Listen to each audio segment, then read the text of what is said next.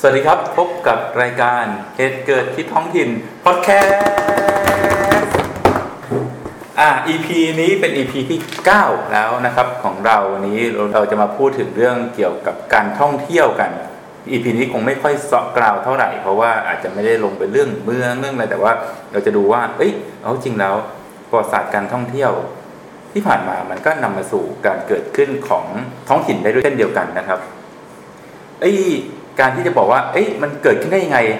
มันอาจต้องย้อนกลับไปดูตั้งแต่น่าจะสมัยเรื่องที่ GI เข้ามาในไทยเนาะเรื่องเกี่ยวกับการท่องเที่ยวที่มันมาเชื่อมโยงกับท้องถิ่นเนี่ยวันนี้นะครับผมเราก็เลยได้รับเกียรติจาก พี่มาร์คของเราซึ่งแต่ก่อนเป็นพิธีกร แต่วันนี้ก็มาเล่าให้เราฟังแล้วกันยกระดับช่วยยกระดับขึ้นมานิดนึงเพอพี่มาพี่มาร์คดันมาอ่านหนังสือเล่มหนึ่งหนังสืออะไรครับพี่มาร์คเป็นหนังสือเล่มใหม่ครับของสำนักพิมพ์สมมุติครับพี่อ๋องชื่อว่าประวัติศาสตร์แห่งการเดินทาง และภูมิศาสตร์การเมืองในรอบศตวรรษชื่อรองคือว่าด้วยการท่องเที่ยวในฐานะมรดกแห่งการสร้างชาติของรัฐไทยจากรัฐจารีตสงครามเวียดนามสู่ยุครัฐประหาร 2549โอ้เขียนโดยอาจารย์พิญญพันธ์พจนลาวันครับ โอ้จริงๆเรื่องนี้มันน่าสนใจ เพราะว่าเวลาเราอยู่ในวงการหนังสือตลาดหนังสือโดยเฉพาะตลาดหนังสือประวัติศาสตร์ครับเราจะไม่เห็นว่าหนังสือในกลุ่มประวัติศาสตร์การท่องเที่ยวอะที่เป็นศึกษาพัฒนาการการท่องเที่ยวของไทยทั้งหมดเนี่ยมันแทบจะไม่มีในแผงเลยอืมเท่าที่เคยรีวิวมา 600กว่าเล่มเนี่ยเล่มเนี้ยน่าจะเป็นเล่มแรกในกลุ่มหนังสือประวัติศาสตร์ที่ผมเคยเห็นว่ามันพูดถึงเรื่องประวัติศาสตร์การท่องเที่ยวแบบไล่ไทม์ไลน์มาตั้งแต่ยุคพูดถึงที่สุดคือยุคราชาชาตินิยมอือฮึจนถึงยุค รัฐประหารอ่ารัฐประหาร 2549 โอ้ ไกลขนาดนี้เลยนะครับผม อะ กลับมานิดหนึ่งพอดีวันนี้เรามีแขกรับเชิญพิเศษเหมือนกัน แต่ไม่รู้ว่าเขาเราจะเชิญเข้ามาทำไมเนาะ แต่เขาอาจจะพูดอะไรให้เราฟังได้บ้างนะครับ ผมก็ได้แก่อาจารย์ชาลินีสนพลายเอ่อกับคุณอินทุออนแสงอรันครับครับ อาจารย์ชาลินีก็อยู่ที่คณะรัฐศาสตร์ธรรมศาสตร์ของเรานะครับครับก็เคยมี EP กับเราไปแล้วตอนหนึ่งเนาะ ใช่ครับ เรื่องเกี่ยวกับสโมสรฟุตบอลชลบุรีเอฟซีก็นอกจาก เรื่องความเชี่ยวชาญเรื่องฟุตบอลแล้วอาจารย์ชลีเรื่องยังมีความเชี่ยวชาญเรื่องการท่องเที่ยวอีกใช่เอออย่างน้อยอาจารย์ชลีก็จิ้มได้ว่าวันนี้อยากไปไหนอ่าก็พอแล้วอะใช่โอแล้วเคก็วางแผน EP ต่อๆไปของอ่าฮะพอดแคสต์เราเนี่ยจะไป แมทชิ่งกับพื้นที่ ใช่ซึ่งจะไปเข้ากับประเด็น อ่าแล้วเราก็จะมีโพสต์ต่างๆหมายถึงว่ายุคหลังของใครในแต่ละพื้นที่อ่า ก็จะรอให้ผู้ฟังได้ติดตามกัน อ่าแต่ตอนนี้มาคุยเรื่องท่องเที่ยวก่อน แล้วก็อีกอีกท่านหนึ่งครับผมคือคุณอินทุออนแสงอรันต์จากสถาบันพระปกเกล้าครับก็ไม่ต้องเคาะโต๊ะแล้วนะตอนนี้อะปล่อยๆเข้าไปมั่งอะฮะโอเค เข้าประเด็นของเราเลยดีกว่าเกลียดฮะตัดคำเดียวเลยเกลียดไม่ตัดไม่ตัดตอนนี้ไม่ตัดนะฮะเราเรียวเราเรียวอะมันมีความน่าสนใจไงครับหนังสือเล่มนี้ จริง ๆ ก่อนที่จะพูดว่าหนังสือเล่มนี้มันมีความน่าสนใจไงครับพี่อ๋องผมขอเท้าความอย่างนี้ก่อนดีกว่าว่าเวลาเราพูดถึงอุตสาหกรรมในประเทศไทย โดยเฉพาะรายได้ของประเทศเราเนี่ยนอกจากเรื่องของรายได้เรื่องอุตสาหกรรมที่มันคิดถ้าจำไม่ผิดน่าจะคิดเป็น 14%ของ GDP ใช่ไหมครับอีกช่องทางหนึ่งของรายได้ที่เรามองข้ามไปก็คือช่องทางเรื่องของการท่องเที่ยว โดยเฉพาะในช่วงนี้มันเกิดขึ้นคือเกิดผลกระทบของการแพร่ระบาดของโควิด -19 ทำให้จำนวนนักท่องเที่ยวในประเทศไทยลดลงแบบมหาศาล เอาเข้าจริงผมเคยอ่านงานวิจัยอยู่ตัวหนึ่งเขาก็เคยบอกไว้นะเอาจริงประเทศไทยไม่ควรจะถูกเรียกว่าเป็นประเทศเกษตรกรรมนะอืมอืมประเทศไทยควรเป็นประเทศที่เน้นมุ่งเน้นเรื่องการท่องเที่ยวเป็นหลักนะเพราะรายได้หลักากรท่องเที่ยวและบริการคืออือฮึสัดส่วนของภาคเกษตรใน GDP ของประเทศไทยอะมันลดลงเรื่อยๆ น้อยไปจนไม่สามารถเรียกว่าเป็นประเทศที่แบบมีแหล่งแหล่งรายได้หลักจากภาคเกษตรมานานมากแล้วอืมตัวเลขภาคเกษตรกรรมของไทยครับถ้าจำไม่ผิดแต่ยมันลดลงมาเรื่อยๆ คือตั้งแต่ผมเริ่มเข้าเรียนมหาลัย เราก็เห็นว่าตัวเลขรายได้ด้านเกษตรเนี่ยมันไม่ได้ส่งผลโดยตรงต่อ GDP เท่าไหร่นะแต่ในแง่ของตัวเกษตรกรที่ทำหน้าที่หรือว่าทำอาชีพเนี้ยยังมีจำนวนปริมาณ สัดส่วนคนที่อยู่ในภาคเกษตรยังเยอะอยู่ใช่ใช่แต่ว่าสัดส่วนของเอ่อ productivity อะของภาคเกษตรใน GDP อะมันน้อยอือฮึค่ะอืมดังนั้นแล้วถ้าเกิดเราพูดอย่างนี้ก็คือประเทศไทยเราก็พึ่งพาเรื่องอุตสาหกรรมบริการเรื่องการท่องเที่ยวซะเยอะดังนั้นเราเมื่อเราจะย้อนกลับไปดูว่ามันเกิดขึ้นตั้งแต่เมื่อไหร่ที่เราที่เราเริ่มเริ่มที่จะท่องเที่ยวกันอะอือฮึอือฮึเออ มันอะถามพี่มาร์คอะเอ้ยท่องเที่ยวอะเออจริงมันเริ่มแต่เมื่อไหร่แล้ว จริง ๆ เราเราเที่ยวกันแบบเหมือนชนชั้นกลางแบบคิดว่าเออวันนี้ไปเสม็ดกันดีกว่าไปอืมอืมอืมันมันเริ่มแต่เมื่อไหร่ฮะหรืออันนี้เอาน่าจริสงนใจครับ คือจริงเออๆถ้าเราอันนี้ผมยึดหนังสือเล่มนี้เป็นหลักเลยนะครับเออเวลา ใครที่อยากได้เนื้อหาเพิ่มเติมอะไรก็ไปหาซื้อได้หนังสือราคาไม่ได้แพแพงกว่าก็ก็ถ้าแต่แต่ถ้าถ้าเทียบกับเนื้อหาก็ถือว่าโอเคนะครับ ก็ไม่ได้แพงมากอะไร แต่เราเข้าใจได้เพราะว่าอุตสาหกรรมหนังสือประเทศนี้มันแพงอยู่แล้วเอออ่าใช่ไหมใช่ก็ปริมาณคนซื้อน้อยถ้าเรายึดจากโครงของหนังสือเล่มนี้เราจะเห็นว่าจริง ๆ การท่องเที่ยวในไทยอะครับจริง ๆ มันเป็นกิจกรรมที่ย้อนกลับไปตั้งแต่สมัยต้นรัตนโกสินทร์ แต่จริงๆมันก่อนหน้านั้นอีกนะ คือเรื่องนี้เขาย้อนไปไกลถึงสมัยอยุธยาเลยประมาณปี 2,300 กว่าๆอย่างเงี้ยอือฮึยุคที่กษัตริย์ออกประพาสพื้นที่ต่างอือฮึๆกษัตริย์ออกเที่ยวออกอะไรพวกเนี้ยฮะมันก็มันก็คือการท่องเที่ยวแล้ว แต่ว่ายุคนั้นการท่องเที่ยวหรือว่าคนที่จะไปเที่ยวในพื้นที่ต่างๆ ได้เนี่ยก็จะเป็นคนชั้นสูงอืมจะเป็นกษัตริย์จะเป็นเจ้าผู้ปกครอง ถ้าผมจำไม่ผิดเพชรบุรีมีหาดชื่อหาดเจ้าสำราญแล้วอืมตำนานของหาดเจ้าสำราญคือเป็นหาดที่สมเด็จพระนเรศวร มาเที่ยว แล้วมันมีรูปสลักด้วยถ้าผมจำไม่ผิดเหมือนมันจะมีวัดใช่ไหมครับอาจารย์นิติถ้าถ้าจำไม่ผิดเหมือนมันจะมีรูปสลักอะเป็นรูปสมเด็จพระนเรศวรนะฮะตกปลาฉลามอ๋อใช่เป็นรูปสลักเลย แล้วก็ได้ชื่อว่าหาดเจ้าสำราญมาจากรูปนั้นน่ะคือเชื่อปะว่าอีหาดเนี่ยอยู่ห่างจากบ้านเราไปไม่กี่กิโล แต่ที่มาพูดมาเราไม่รู้ ไม่ตัดนะตอนเนี่ยคือมันมันอ่าฮะมันแสดงให้เห็นว่าถ้าเราย้อนกลับไปถึงเรื่องการท่องเที่ยวในอ่าฮะในในไทยจริง ๆ หรือในสยามจริงๆนะครับมันจะอ่าฮะย้อนกลับไปได้ไกลมากอืมเราจะเห็น เรื่องเล่าเรื่องพันท้ายนรสิงห์เราก็จะเห็นว่าพระเจ้าเสืออะครับนั่นก็ไปเที่ยวเหมือนกันอืมแล้วก็ไปเจอกับพันท้ายนรสิงห์เหมือนกัน มันจะมีลักษณะแบบนี้ปรากฏชัดเจนอยู่เรื่อยมาอืมดังนั้นถ้าเราย้อนกลับไปในบริในบริบทประวัติศาสตร์นะครับ เราจะเห็นว่าการท่องเที่ยวจริง ๆ แล้วมันถูกบันทึกนะอืมพวกถ้านี้พูดมากที่ถึงนะที่สุดใช่ครับเออถ้าพูดที่ถึงอันนี้ที่สุดอะเรามียูทูบเบอร์นะครับอืมแต่เราจะเป็น นิลาเบอร์นะครับก็คือนิลาเบอร์การนิลาเบอร์นินิราชบวกเบอร์นิราชบวกเบอร์อ่าก็คือ ถ้าถ้าคุณผู้ฟังเคยได้ยินคือนิราชก็คือเป็นบทประพันธ์ ที่อ่าจะทำหน้าที่ในการบันทึกอืมคล้ายๆไดอารี่ เราจะเห็นว่าเนี่ยมันจะมีนิราชมาตั้งแต่ยุคสมัยอยุธยาเลยอืมว่านิราชแต่ละชนิดนิราชแต่ละแบบมันคือการบันทึกการท่องเที่ยว ตัวอย่างที่เห็นชัดเจนที่สุดคือนิราชเมืองแกงของสุนทรภู่อ่าใช่นั่นคือการบันทึกการเดินทางรัตนของสุนทรัรตนภู่โกในสินทร์ช่วงรัตนโกสินทร์ใช่อืม นี่คือยุคแรกของการท่องเที่ยวมันเป็นการสะท้อนให้เห็นว่าการท่องเที่ยวในยุคก่อน หรือว่าในยุคราชาชาตินิยมเนี่ยมันคือมันคือกิจกรรมยามว่างของกษัตริย์อะมันคือกิจกรรมของคนพูดถึงที่สุดในยุคนี้คือมันคือกิจกรรมของคนรวยที่ไปเที่ยวต่างประเทศอือะมการออกจากกรุงศรีการออกจากพระนคร การออกจากกรุงรัตนโกสินทร์ไปในพื้นที่ต่างจังหวัดมันคือการไปท่องเที่ยวการไปพักผ่อน แต่ว่าการท่องเที่ยวในสมัยก่อนเนี่ยพี่อ๋องมันมันซ้อนทับด้วยอะไรบางอย่างด้เอวยอครัเนี่ยบว่าจะถามอยู่เหมือนกันว่าอ้าวแล้วกษัตริย์หรือชนชั้นนำสมัยก่อนเขาไปเที่ยวนอกจากไปพักผ่อนหย่อนใจเขาไปทำอย่างอื่น อะไรอีกป่ะแบบว่างๆเลยไปตรวจราชการไหมหรือว่าจริงๆไปแพร่ขยายอำนาจในในพื้นที่อื่นหรือเปล่าทำให้คนรู้จักก็เพราะแต่ก่อนเอ่อชนชั้นนำเองก็ไม่ได้มี power อือฮึครอบคลุมทั้งพื้นที่ใช่ไหมเออ เขาเขาไปอย่างนั้นหรือเปล่าหรือเขาใช่ใช่จริง ๆ การท่องเที่ยวสมัยก่อนมันจะซ้อนมันจะซ้อนทับไปกับอันเนี้ยครับอย่างในสมัยรัตนโกสินทร์เนี่ยเราจะเห็นว่ารัชกาลที่ 4 ถ้าตามบันทึกเนี่ยน่าจะเป็นกษัตริย์ที่ท่องเที่ยวไหวที่สุดเนื่องจากตอนที่ยังไม่เป็นกษัตริย์พระองค์ทรงผนวดเป็นพระอ่าก็จะจาริกไปในพื้นที่ต่างๆ แล้วก็จะเก็บทุดงค์หรือจอริก เออนั่นเลยใช้คำว่าทุดงค์หรือจาริกอะแล้วเดินทางไปในที่ต่างๆแล้วกันอ่าฮะเออเดินทางไปในที่ต่างๆ ทั่วประเทศเลยอืมทำให้พระองค์ทรงเจอหลักฐานอะไรหลายๆอย่างอ่าเก็บเข้ามาใช้ในการเพื่อวางพื้นฐานในการปฏิรูปประเทศในสมัยรัชกาลที่5อืมตัวอย่างของศิลาจารึกหลักที่หนึ่งถ้าเราเชื่อ ในทฤษฎีของฝั่งหนึ่งที่ที่ที่เขามองว่าศิลาจารึกหลักที่หนึ่งเป็นของสร้างขึ้นมาใหม่ หรือว่าศิลาจารึกหลักที่หนึ่งเป็นของเก่าอะไรแบบนี้เราจะพบว่าศิลาจารึกหลักที่หนึ่งของพระขุนรามเจอในสมัยรัชกาลที่สี่อืมก็เจอมาด้วยวิธีนี้เหมือนกัน การที่พระองค์ออกไปในพื้นที่ต่างอืมอืมๆมันก็เป็นลักษณะแบบนี้ครับรวมถึงสมัยรัชกาลที่ห้าด้วยเอ้ยอย่างรอสีนี่มาร์ครู้ป่าว่าแกไปไหนอะเออพี่พี่พี่นึกออกแต่รอห้าเวลาแกเสด็จประพาสอย่างโซที่พัดต้นเออประพาสต้นไปที่ต่างๆรอสีแกไปไหนบ้างอะเพราะ พอมีข้อมูลปะรอสี่ไปเยอะมากนครปฐมนะครับ ในหนังสือเล่มนี้ส่วนที่แสดงของรอสี่มาก็คือจะเป็นหัวเมืองภาคเหนือซะส่วนใหญ่อืมก็คือท่านจะเสด็จประพาสในพื้นที่ที่ดูเรื่องศาสนาครับท่านเอาศาสนาเป็นตัวยึดไปดูวัดในพื้นที่ต่างจังหวัด ไปดูโบราณสถานอืมอุทยานสุโขทัยพื้นที่สุโขทัยรวมถึงพระที่นั่งพระแท่นมนังคศิลาอาจมั้งอ๋อที่พบที่สุโขทัยอืมพร้อมกับจะศิลาจารึกหลักที่อ๋ออัอันอันนี้ก็คือสิ่งที่มันเกิดขึ้นที่อืมพบเจอในช่วงนั้นเหมือนกันอืม แต่ขยับมาอีกหน่อยเนี่ยในยุคของกษัตริย์ที่เราอาจจะเรียกได้ว่าคือยุคของการท่องเที่ยวแล้วเนี่ยอืมคือในสมัยของรัชกาลที่อืม5ก็คือเราจะพบบทพระราชนิพนธ์หลายๆอันเรื่องของการเสด็จประพาสในพื้นที่ต่างอืมอืมๆก็จะมีเสด็จประพาสเมืองเพชรใช่ไหมครับอืมเสด็จประพาสไปทางกาญจนบุรีอืมเสด็จประพาสโดยการที่ปลอมตัวเป็นชาวบ้านอืมโซพัดต้นอ่าที่เราจะเห็นว่ามีสารคดีช่วงหนึ่งที่ช่วงเดือนที่ผมเป็นเด็ก จะมีสารคดีฉายในช่องไทย PBS ที่เป็นเรื่องของ รัชกาลที่5ทรงเสด็จไปในพื้นที่ต่างๆปลอมตัวเป็นชาวบ้านอืมไปทำกิจกรรมร่วมกันกับชาวบ้านอะไรแบบเนี้ยครับอืมคือนอกพาจากครอบครัวไปเที่ยวด้วย ใช่ใช่แล้วบางทีก็ไปกับราชองครักษ์เพียงไม่กี่คนอืมไม่ได้มีขบวนเสด็จเป็นหลักใหญ่ใจความใดๆนะครับมันก็คือการที่พระองค์ทรงไปเที่ยวด้วย แล้วก็ไปตรวจราชการด้วยอืมคือถ้าเรากลับไปที่ที่ทฤษฎีทางรัฐศาสตร์ของอาจารย์ชัยอนันท์สมุทรวานิชเวลาอาจารย์ชัยอนันท์พูดว่า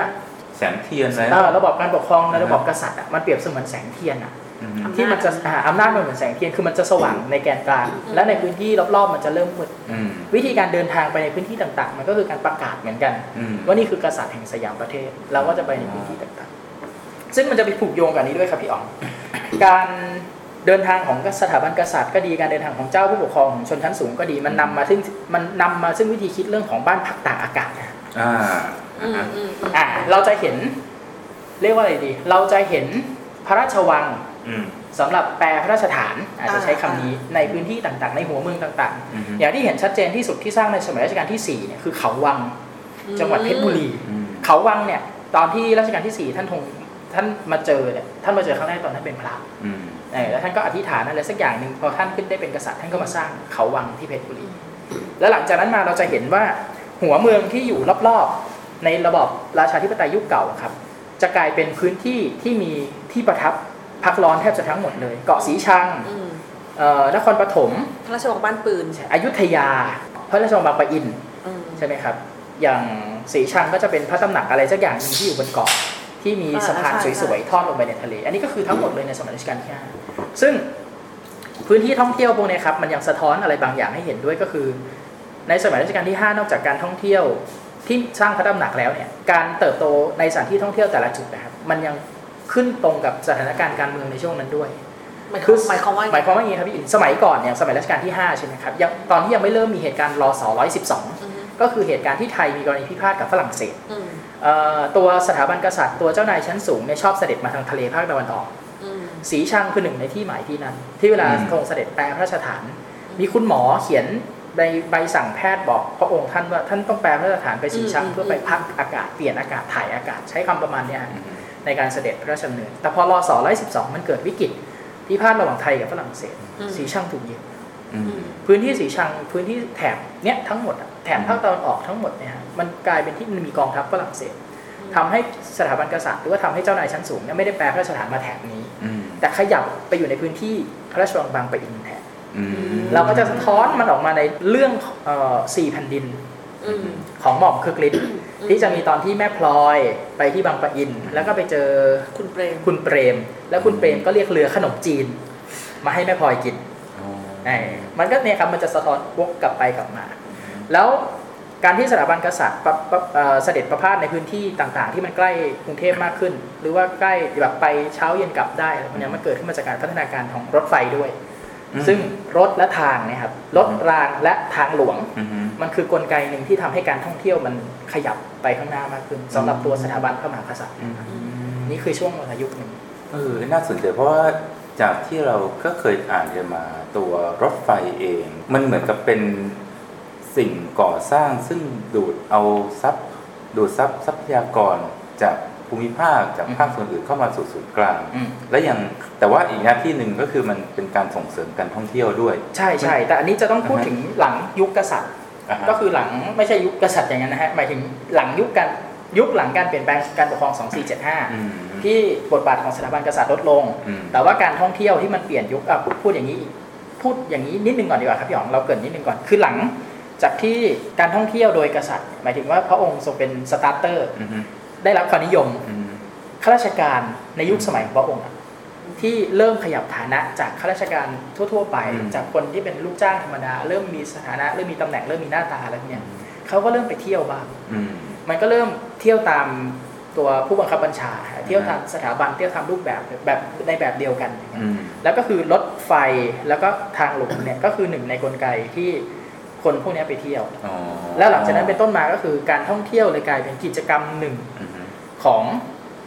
ระบบราชการไทยด้วยอืมซึ่งมันส่งผลถึงเรื่องของวันหยุดราชการด้วยนะครับ เออยังไงครับ จริง ๆ ในหนังสือเล่มเนี้ยเขาอธิบายว่าวันหยุดราชการของสยามสมัยก่อนเนี่ยตอนที่เรายังไม่ได้ยึดเรื่องเวลาแบบสากล คือยังไม่มีเวลาเข้างานออกงานเนี่ยอืมการหยุดราชการอะมันขึ้นแล้วแต่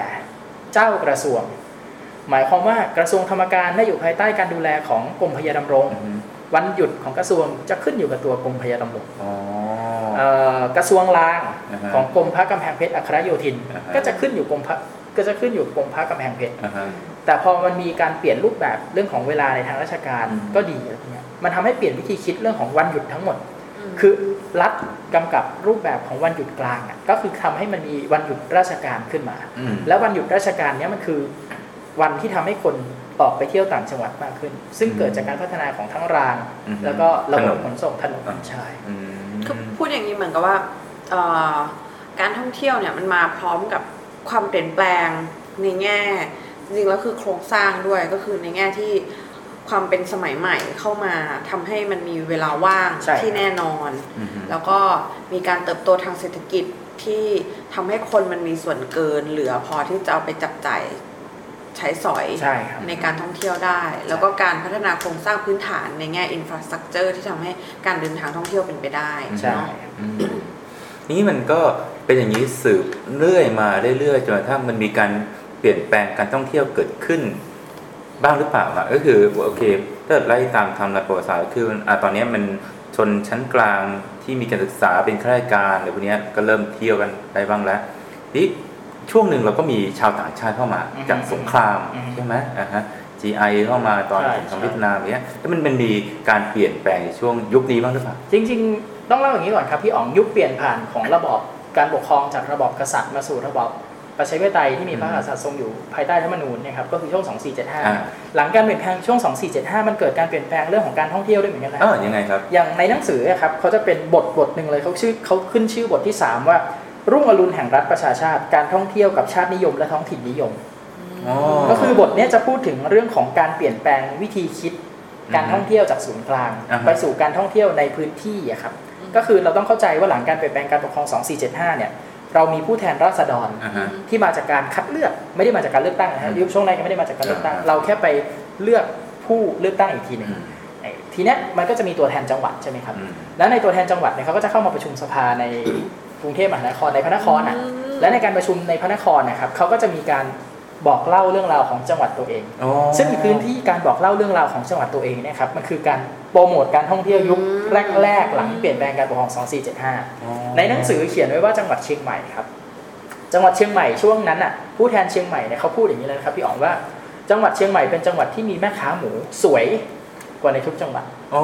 เออมันคือการแสดงให้เห็นว่าจังหวัดเชียงใหม่คนสวย คนใจดีอืมเหมาะกับการไปขนาดแม่ค้าหมูยังขนาดสวยแม่เลค้ายหมูยังสวย เออใช่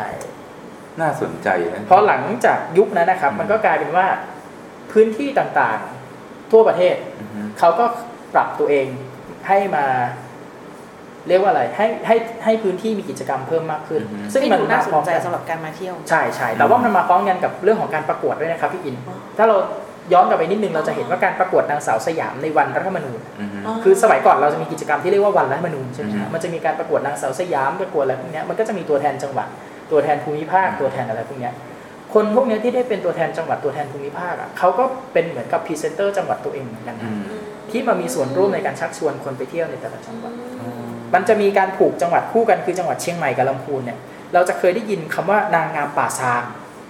ก็คือสาวสวยป่าซางกับ ผู้หญิงเชียงใหม่ก็คือลำพูนกับเชียงใหม่เนี่ยสองจังหวัดเนี้ยจะเรียกว่าจะมีผู้หญิงที่สวยหน้าตาดี เขาก็จะใช้ตัวนี้เป็นจุดขายของพื้นที่จังหวัดเชียงใหม่กับลำพูนอืมในการโปรโมทการท่องเที่ยวเชียงใหม่ยกพวกแรกพวกดาราสมัยก่อนอะก็แบบหลายคนที่มาจากนางงามประจำจังหๆวัดใช่ก็มาจากนางงามประจำอ่าจังหฮะวัดอืมหลายคนเหมือนกันแล้วพอยุค 2475 ใช่ไหมฮะมันก็อ่าฮะมีการเปลี่ยนผ่านปีผ่านเปลี่ยนแปลงอะไรต่างอ่าๆฮะมากมาย คนเริ่มมีสำนึกของพื้นที่มากขึ้นอ่าฮะแล้วกิจกรรมในพื้นที่มันเริ่มมีมากขึ้น สถานที่ท่องเที่ยวในจังหวัดถูกถ่ายทอดมากขึ้น ทั้งในตัวสภาผู้แทนราษฎรเองในที่ประชุมเองอะไรต่างๆพวกเนี้ยครับทำให้คนมีสำนึกเรื่องของการท่องเที่ยวมากขึ้น ซึ่งมันมาพร้อมกับการพัฒนาระบบรางและถนนให้มันดีขึ้นอ่าอีกระดับหนึ่งอ่าทำให้คนเริ่มออกไปเที่ยวต่างจังหวัดซึ่งมันรวมถึงอันนี้ด้วยนะครับ มันรวมถึงเรื่องระบบของข้าราชการที่เปลี่ยนจากระบบมณฑลเทศาพิบาลอือะอฮึ มาสู่รูปแบบของข้าราชการที่เป็นข้าราชการประจำที่ถูกส่งไปประจำอ่าอย่างคนของมหาดไทยอ่าฮะอันนี้มันก็คือโครงสร้างหนึ่งที่ทำให้การท่องเที่ยวมันเติบโตด้วยอืมก็คือเกิดการโอนย้ายคนในพื้นที่ต่างๆ ส่งผลให้เกิดการเดินทางอืมเนี่ยเขาก็นับรวมด้วยที่มาขึ้นมามันก็เหมือนแบบเหมือนการท่องเที่ยวมันไปกับการทำงานใช่ราชการใช่ใช่แล้วทีนี้มันเข้าไปสู่การกับประชาชนกับคนธรรมดาอ่าฮะอ่าฮะอันเนี้ยอันเนี้ยยุคเนี้ยมันเป็นยุคถัดมาแล้ว ก็คือเป็นยุคที่พี่อ๋อง เปิดหัวไปในตอนแรกก็คือยุคที่การเข้ามาของ GI ก็คือทหารอเมริกันนะครับไม่ใช่ค่าดัชนีทางภูมิศาสตร์นะ GI นั่นจินนี่เออจีนี่อันนี้สัมประสิทธิ์ของอ๋อเหรอเศรษฐศาสตร์จีนี่แล้วช่างมันเถอะมันจะมีจะค่า GI GI เอาเอา GI เอา GI ทหารแล้วกันอะก็คือในช่วงปีสักประมาณ 2,500 ช่วงสงครามเย็นช่วงอะไรพวกเนี้ยครับอ่าฮะที่ทหารอเมริกันเริ่มเข้ามาในไทย มันก็มีการเข้ามาของกองทัพอเมริกาในพื้นที่ที่มีปริมาณมากอืมก็ส่วนใหญ่ก็จะอยู่ตามหัวเมืองแบบ เช่นที่อุดรว่าใช่ใช่ใช่ดอนจริงๆ ในหนังสือเขียนไว้นะครับ ว่าการท่องเที่ยวไทยโดยชาวต่างชาติเนี่ยที่เริ่มพีคๆเนี่ยคือช่วงปี 2512 เขาบอกว่ามีจำนวนของทหารในไทยเนี่ยมากถึง 49,000 คนนะครับ ซึ่งรวมทั้งทหารบกทหารเรือทหารอากาศ แล้วก็นาวิกโยธินนะครับ โดยที่ทหารแต่ละส่วนพวกเนี้ยที่เขาเข้ามานี่คือเขาเข้ามาทำภารกิจในพื้นที่เวียดนามในช่วงสงครามเวียดนามที่ใช้เราพูดถึงที่สุดคือใช้ประเทศไทยเป็นฐานในการขึ้นบินนะฮะ แล้วเราพูดถึงที่สุดเราก็ได้อะไรกลับมา เราได้ถนนมิตรภาพกลับมาอ่าใช่ในช่วงนั้นใช่ไหมครับ เราได้สนามเราได้ฐานทัพและสนามบิน 8 แห่งอะครับอืมเราได้สนามบินดอนเมืองอืมสนามบินนครราชสีมา สนามบินนครพนมอือฮึสนามบินตาคีที่นครสวรรค์สนามบินอุดรธานี สนามบินอุบลราชธานี สนามบินอุตภเปาแล้วก็สนามบินน้ำพองที่ขอนแก่นอ๋อแปดสนามบินเนี่ยมันคือพื้นที่ประจำการของทหารอเมริกันกว่า 50,000 คนอืมแล้วนะครับผมคิดเร็วๆนะ ผมก็เลยเห็นอย่างน้อยสองพื้นที่แวบหนึ่งขึ้นมาตอนนี้คือกรุงเทพมหานครกับชลบุรี พัทยาใกล้อุตภเปาเนี่ยอย่างกรุงเทพมหานครเราก็จะเห็นแบบเออถ้าอ่านงานเก่าๆเราก็จะเห็นว่าเอ้ยแถบสีลมอะไรเนี้ยทหาร GI เขาไปอยู่กันเยอะไปเที่ยวใช่ใช่อะไรพวกเนี้ยนะฮะแล้วก็เป็นพัทยาไอ้มุดอะผมโยนไปที่ต่างจังหวัดแล้วกันอย่างที่พัทยาเนี้ยเออมันมันนำไปสู่อะไรอะอย่าง อย่างเคสอย่างนี้ทหาร GI ก็มาลงอุตภเปาเขาก็มาพักผ่อนแถวนี้ใช่ไหมเพราะเราก็เห็นเขามีห้างร้านมาทะเลเที่ยวทะเลไปเที่ยวผับเที่ยวเทคอะไรอืมอืมพักผ่อนหย่อนใจกันก่อนที่จะบินไปเวียดนามหรือบินกลับประเทศอย่างเงี้ยเอ้ยแต่ว่ามันทำเกิดความเปลี่ยนแปลงในชลบุรีเยอะมากเลยสิ ใช่ครับ จริง ๆชนบุรีไม่เยอะเท่าอุดร แต่เดี๋ยวขอเล่าเคสชนบุรีอ่าเคสชนบุรีเนี่ยน่าสนใจตรงที่มันส่งผลโดยตรงต่อพัทยา จนพัทยาถูกยกสถานะเป็น องค์กรปกครองส่วนท้องถิ่นรูปแบบพิเศษโอ้ซึ่งมันก็เป็นผลมาจากการท่องเที่ยวที่มันเติบโตขึ้นมาในยุคช่วงของสงครามเย็นช่วงของสงครามเวียดนามเนี่ยอ่าที่ทหารอเมริกันเข้ามาที่อะไรพวกนี้เข้ามาอ่าฮะเออก่อนหน้านั้นพัทยามันอยู่ภายใต้อำเภอเนาะอำเภอครับอำเภอบางละมุงเนาะใช่ก็มีนายอำเภอเป็นคนดูแลอ่าทีเนี้ยด้วยความที่สนามบินอุตภเปาอะมันใกล้มันก็ไม่ได้ไกลมันไม่ได้ห่างจากพัทยามาก ถ้าเราขับรถมาในปัจจุบัน ในเส้นที่พัทยาสัตหีบอืมที่จะมาถึงสนามบินอุตภเปาใช้เวลาประมาณครึ่งชั่วโมงอืม ก็คือมันไม่สามารถตั้งที่สัตหีบได้เนื่องจากว่าสัตหีบมันเป็นค่ายทหารเรือาเขาก็เลยต้องขยับไปที่พัทยาหน่อยพอขยับไปที่พัทยา มันมีกิจกรรมทางเศรษฐกิจเยอะขึ้นมีบาร์มีร้านอาหารเออร้านมีอาโรหารงแรมีมใช่มีฟอร์เต้นลัมมีอะไรพวกนี้ครับใช่เยอะขึ้นทำให้คนเข้ามาท่องเที่ยวในพัทยามากขึ้นหมายถึงว่าตัวฝรั่งอ่าฮะที่เป็นทหารนะนะครับ ไปท่องเที่ยวในพัทยามากขึ้นทีเนี้ย มันมีปัญหาเรื่องสิ่งแวดล้อมตามมาอ่าปัญหาเรื่องการจัดการพื้นที่ตามมาอืมแล้วก็ปัญหาที่ภาครัฐส่วนกลางที่ผู้ว่าราชการจังหวัดกับนายอำเภอไม่สามารถจัดการได้ทันตามมาด้วยอ๋อทำให้เขาตกลงกัน แล้วก็มีการยกสถานะของพัทยาเนี่ยให้กลายเป็นท้องถิ่นรูปแบบพิเศษ เพื่อที่จะตามแก้ไขปัญหา แล้วก็จัดการท่องเที่ยวได้ไวขึ้นอ๋อในระดับหนึ่งเออน่แล้วหลังจากนั้นเป็นต้นมาพัทยาก็เลยกลายเป็นเมืองที่น่าจะเป็นเมืองที่คนน่าจะรู้จักมากที่สุดในโลกในฐานะเมืองท่องเที่ยวอืม ที่เป็นผลสืบเนื่องมาจากยุคนั้นนะครับอืมสมัยนั้นเขาเอาโมเดลไอ้นี่มาใช้บริหารพัทยาเลยนะ ใช้แบบซิตี้ City แมเนเจอ Manager ร์ใช่ใช่อืมว่าเชื่อว่าแบบการเติบโตทางเศรษฐกิจของพัทยามันโตเร็วมาก จนแบบอยากได้นักบริหารมืออาชีพที่แบบบริหารเอกชนเข้ามาบริหารเมืองอะไรอย่างเงี้ยอาจารย์นกพอจะเล่าคอนเซ็ปต์ของ City Manager คร่าวๆให้ฟังนิดหนึ่งได้ไหมฮะว่ามันมันคอนเซ็ปต์มันคืออะไรยังไง ไปโรงเรียนสองสองสองค่ะอันนี้หยอกหยอกเขาใช้วิธีจ้างไหมครับ หรือว่าคือ ก็คือประชาชนเลือกสภา แล้วสภาก็คือไปจ้างนักบริหารมืออาชีพก็คือเลือกสภาเมืองพัทยา แล้วสภาเขาไปจ้าง โดยที่แมเนเจอร์ก็คือจะรับผิดชอบต่อสภา แล้วก็ทำหน้าที่บริหารจัดการเมืองอืมก็เหมือนได้นักบริหารมืออาชีพบริษัทที่เป็นเออ CEO เหมือน CEO ใช่เข้ามาบริหารอย่างเงี้ยเนาะทุกวันนี้พัทยายังเป็นแบบนี้อยู่ไหมครับไม่อาจารย์ไม่ชัยหลังรัฐธรรมนูน คือคือเลิกไปนานละแล้วก็โดยเฉพาะหลังจากรัฐใช้รัฐธรรมนูน40 ใช่ไหมคะ รัฐธรรมนูน40 มันบังคับให้เอ่อกำหนดให้ท้องถิ่นไทยทั่วประเทศเนี่ยใช้รูปแบบการบริหารจัดการองค์กรแบบเดียวกันก็คือ council mayor form อืมก็คือผู้บริหารต้องมาจากการเลือกของแบ่งเป็นระชาชสภากับฝ่ายบริหาร แล้วก็มาจากการเลือกของประชาชนโดยตรงทั้งคู่อ๋อเออน่าเอสนออันนี้ใจน่าสนใจมากไม่นะฮะในในหนังสือไม่ได้เขียนด้วยนะครับว่าว่า พัทยาใช้วิธีการบริหารแบบการจ้าง CEO นะนี่อีกเคสหนึ่งที่ผมบอกว่าอ่าน่าสนใจจครัริบงๆคือเคสนี้พี่อ๋องเคสอุดรนะฮะอ่าเป็นในหไงนังครับสือได้เขียนไว้ว่าสนามสนามบินอุดรหรือว่าค่ายรามาสูนนะครับเป็นค่ายชื่อค่ายว่าเปปเปอร์ไกเดอร์นะครับอยู่ที่ตำบลนอนสูงโนนสูงอำเภอเมืองจังหวัดอุดรธานีเนี่ยอืมเป็นค่ายที่ใช้ปฏิบัติปฏิบัติการต่อต้านคอมมิวนิสต์ในอินโดจีนนะครับก็คือเป็นฐานบินสำคัญ เขาบอกว่า ทหารในค่ายรามาสูนนะครับทหารอเมริกันในค่ายรามาสูนใช้จ่ายเงินกว่า 49%ของเงินเดือน ที่รับในฐานะดอลลาร์ไปกับการท่องเที่ยวในพื้นที่จังหวัดอุดรโอ้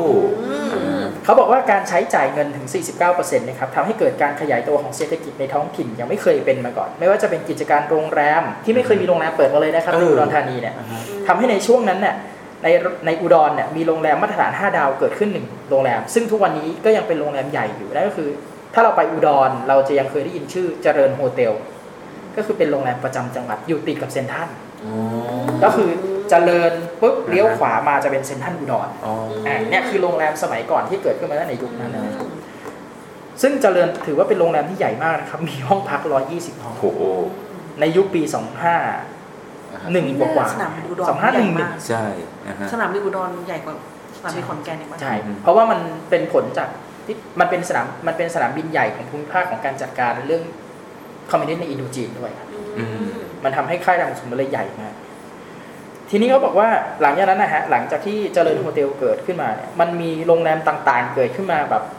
ในอุดรเยอะมากจนมีสถิติการเข้าพักในอุดรธานีที่ทำไว้นะครับ คืออุดรมีห้องพักสูงสุดถึง 844 ห้องโอ้โหมีการทำสถิติผู้เข้าพักไว้ที่ 47,216 คน ต่อ ต่อปี ในช่วงที่อ๋อทางในช่วงอเมริกันเข้ามานั้นใช่ไหม ทำกิจกรรมใช่โอ้โห แล้วก็มีการเกิดขึ้นของไนท์คลับบาร์แบบฝรั่งบาร์ลำวงร้านอาหาร รวมไปถึงหมู่บ้านเมียเช่า อ่า อ่า เรานึกถึงอุดรเราชอบนึกถึงประเด็นเรื่องนี้เนาะ ใช่ก็คืออันเนี้ยในเนี้ยเขาเขียนไว้ว่าเป็นหมู่บ้านเลยนะคอ่ารับฮะอืมน่าสนใจจริงๆครับรวมถึงถ้าใครที่โตมาในค่ายทหารเราจะได้ อันเนี้ยคือเป็นมรดกตกทอดจากช่วงที่การเข้ามาของทหารอเมริกันก็คือ PX อะครับ ไม่รู้พี่อ๋องรู้จักเปล่าอย่างผมมาโตมาในสัตหีบเราจะมี PX หรือว่าใน PX เราจะเรียกกันว่าพันธุปกรณ์ก็คือ post exchange เป็นร้านขายสินค้าแบบคล้ายๆ duty free แต่ขายอยู่ในค่ายทหาร ก็คือมันจะเป็นร้านค้าราคาต่ำอ่าฮะอย่างของสัตหีบเนี่ยมันจะมีพันธุปกรณ์กรอเขาจะเรียกว่า PX กรออ่าฮะก็คือเป็นพื้นที่ขายแบบแฟบสบู่ยาสีฟัน แต่เป็นราคามันจะถูกมาก มันจะถูกกว่าการไปซื้อแมคโครอะเขาว่าอย่างไรอะก็สมัยก่อนเนี่ยอ่าฮะ PX มันคือขายสินค้านำเข้าให้กับฝรั่งอ๋อฝรั่งเข้ามานำของนำเข้าเข้ามาไม่ต้องเสียภาษีก็จะขายใน PX อ๋อซึ่งโครงสร้างวิธีคิดแบบเนี้ยมันก็จะยังอยู่ ซึ่งกองทัพอย่าง ของทอรอเนี่ยผมไม่แน่ใจแต่ผมคิดว่าเขาคงจะรับสินค้ามาจากผู้ผลิตแหละอ่าฮะแต่มันก็จะได้มาในราคาถับต่ำกว่า เพื่อมาขายเป็นคล้ายๆร้านค้าสวัสดิการนะครับอ๋อถ้าในหลายพื้นที่เราจะเห็นว่าเป็นร้านค้าสวัสดิการทอรอร้านค้าสวัสดิการทออร้านค้าสวัสดิการทอบออืมอันนี้คือมรดกตกทอดเรื่องของ PX อืมก็มาจาก post exchange อืมของพวก GI เนี่ยในยุคหลังโอ้โอเคนะครับผมสำหรับวันนี้ก็ได้รับรู้ เรื่องราวเกี่ยวกับที่เกี่ยวเนื่องกับการท่องเที่ยวไปจนถึงเรื่องเกี่ยวกับการพัฒนารูปแบบการจัดการพื้นที่ท้องถิ่นรูปรูปแบบพิเศษขึ้น น่าสนใจมากนะครับ การท่องเที่ยวเองไม่เพียงแต่นำมาซึ่งมูลค่านำมาซึ่งการจับจ่ายใช้สอยความเจริญเติบโตทางเศรษฐกิจเพียงอย่างเดียวนำมาซึ่งการเกิดขึ้นของแนวคิดการพัฒนาได้ด้วยเช่นกัน แล้วนำมาซึ่งไอ้ร้านค้าดิวตี้ฟรีในค่ายทหารด้วยกต้องครับ ผมก็มาได้เพิ่งไงรู้เนี่ยผมก็เพิ่งรู้ถึงอยู่มาในค่ายมาเป็น 10 ปีอะจนตอนนี้จะอายุใกล้ 30อ่าฮะก็เพิ่งรู้ว่า อ๋อ PX แม่งมีรากฐานกันมาแบบนี้เว้ยเออ น่าสนใจจริงๆครับผม แล้วไงก็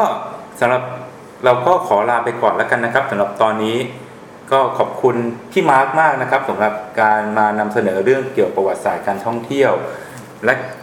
ประวัติศาสตร์แห่งการเดินทางและภูมิศาสตร์การเมืองในรอบศตวรรษนะครับผมหนังสือว่าด้วยการท่องเที่ยวของสำนักพิมพ์สมมุตินะครับใช่ผมครับเป็นหนังสือที่อ่านง่าย จริง ๆ อ่านวันกว่าๆจบละ200 กว่าหน้า นั่นมันมาร์คครับมันเป็อ่านนเราสนุกก็มากมันอ่านสนุกมากมันอ่านสนุกมากจริงอ๋อโอเคครับผมก็ถ้าสนใจก็หาซื้อหนังสือเล่มนี้ได้ หรือสำนักพิมพ์สมมุติเอง ถ้าเกิดอยากเป็นสปอนเซอร์เราก็ส่งหนังสือมาให้พี่มาร์คอ่านได้นะครับผมแล้ววันนี้ก็ขอขอบคุณอาจารย์ชัยรินีสนพลายนะครับ ผมสำหรับ ข้อคิดเห็นดีๆ ประมาณ 20 วินาที และคุณอินเทอร์ออนที่แทรกเข้ามาเป็นระยะนะครับผมก็แล้วพบกันใหม่ในโอกาสหน้านะครับผมสวัสดีครับ เย้ เนี่ยที่เราไปอ่าน